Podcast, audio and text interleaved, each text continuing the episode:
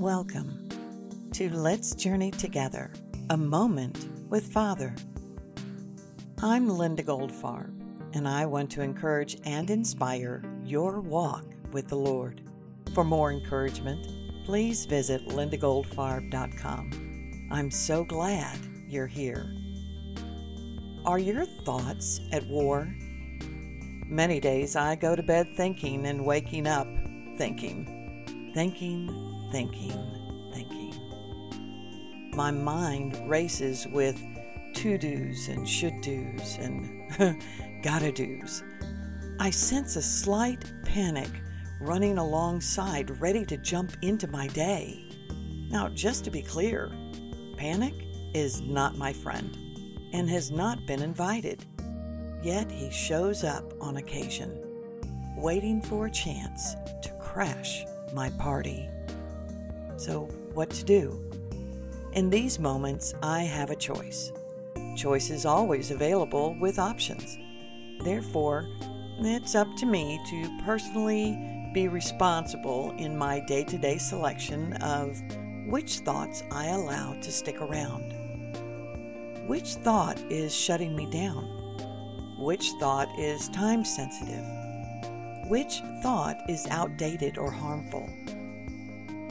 In these moments, my mind is at war. My thoughts are at war.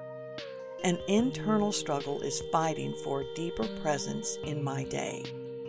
What to do? Scripture is my go to resource for life's answers. Today, 2 Corinthians fits this need perfectly. Let's read in chapter 10, verse 3 through 5. For though we walk in the flesh, we are not waging war according to the flesh.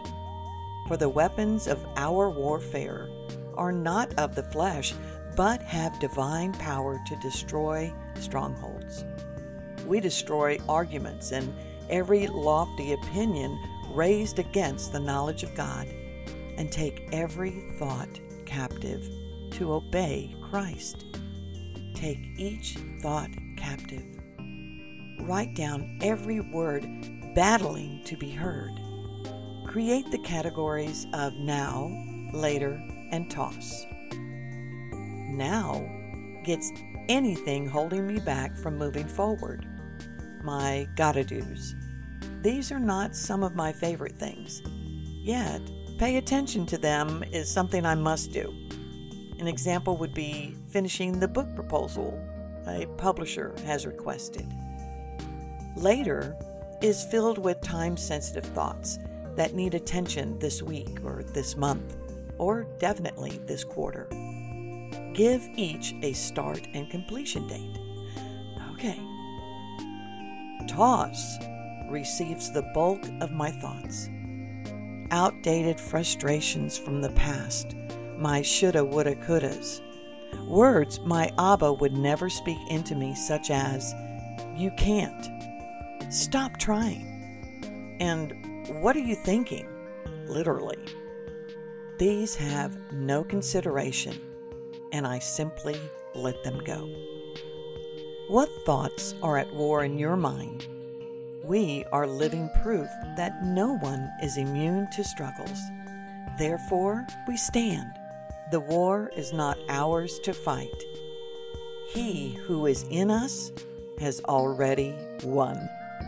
Let's journey together. Praise you, Yahweh. No thoughts can hold me captive, for you purpose my steps. You strengthen me with your spirit to toss what is not of you. You calm me with your peace. I know you are truth. Grant me discernment about my thinking to uncover all counterfeit thoughts. Help me to move beyond all thoughts holding me back from your will. I praise you with my whole being. Hallelujah.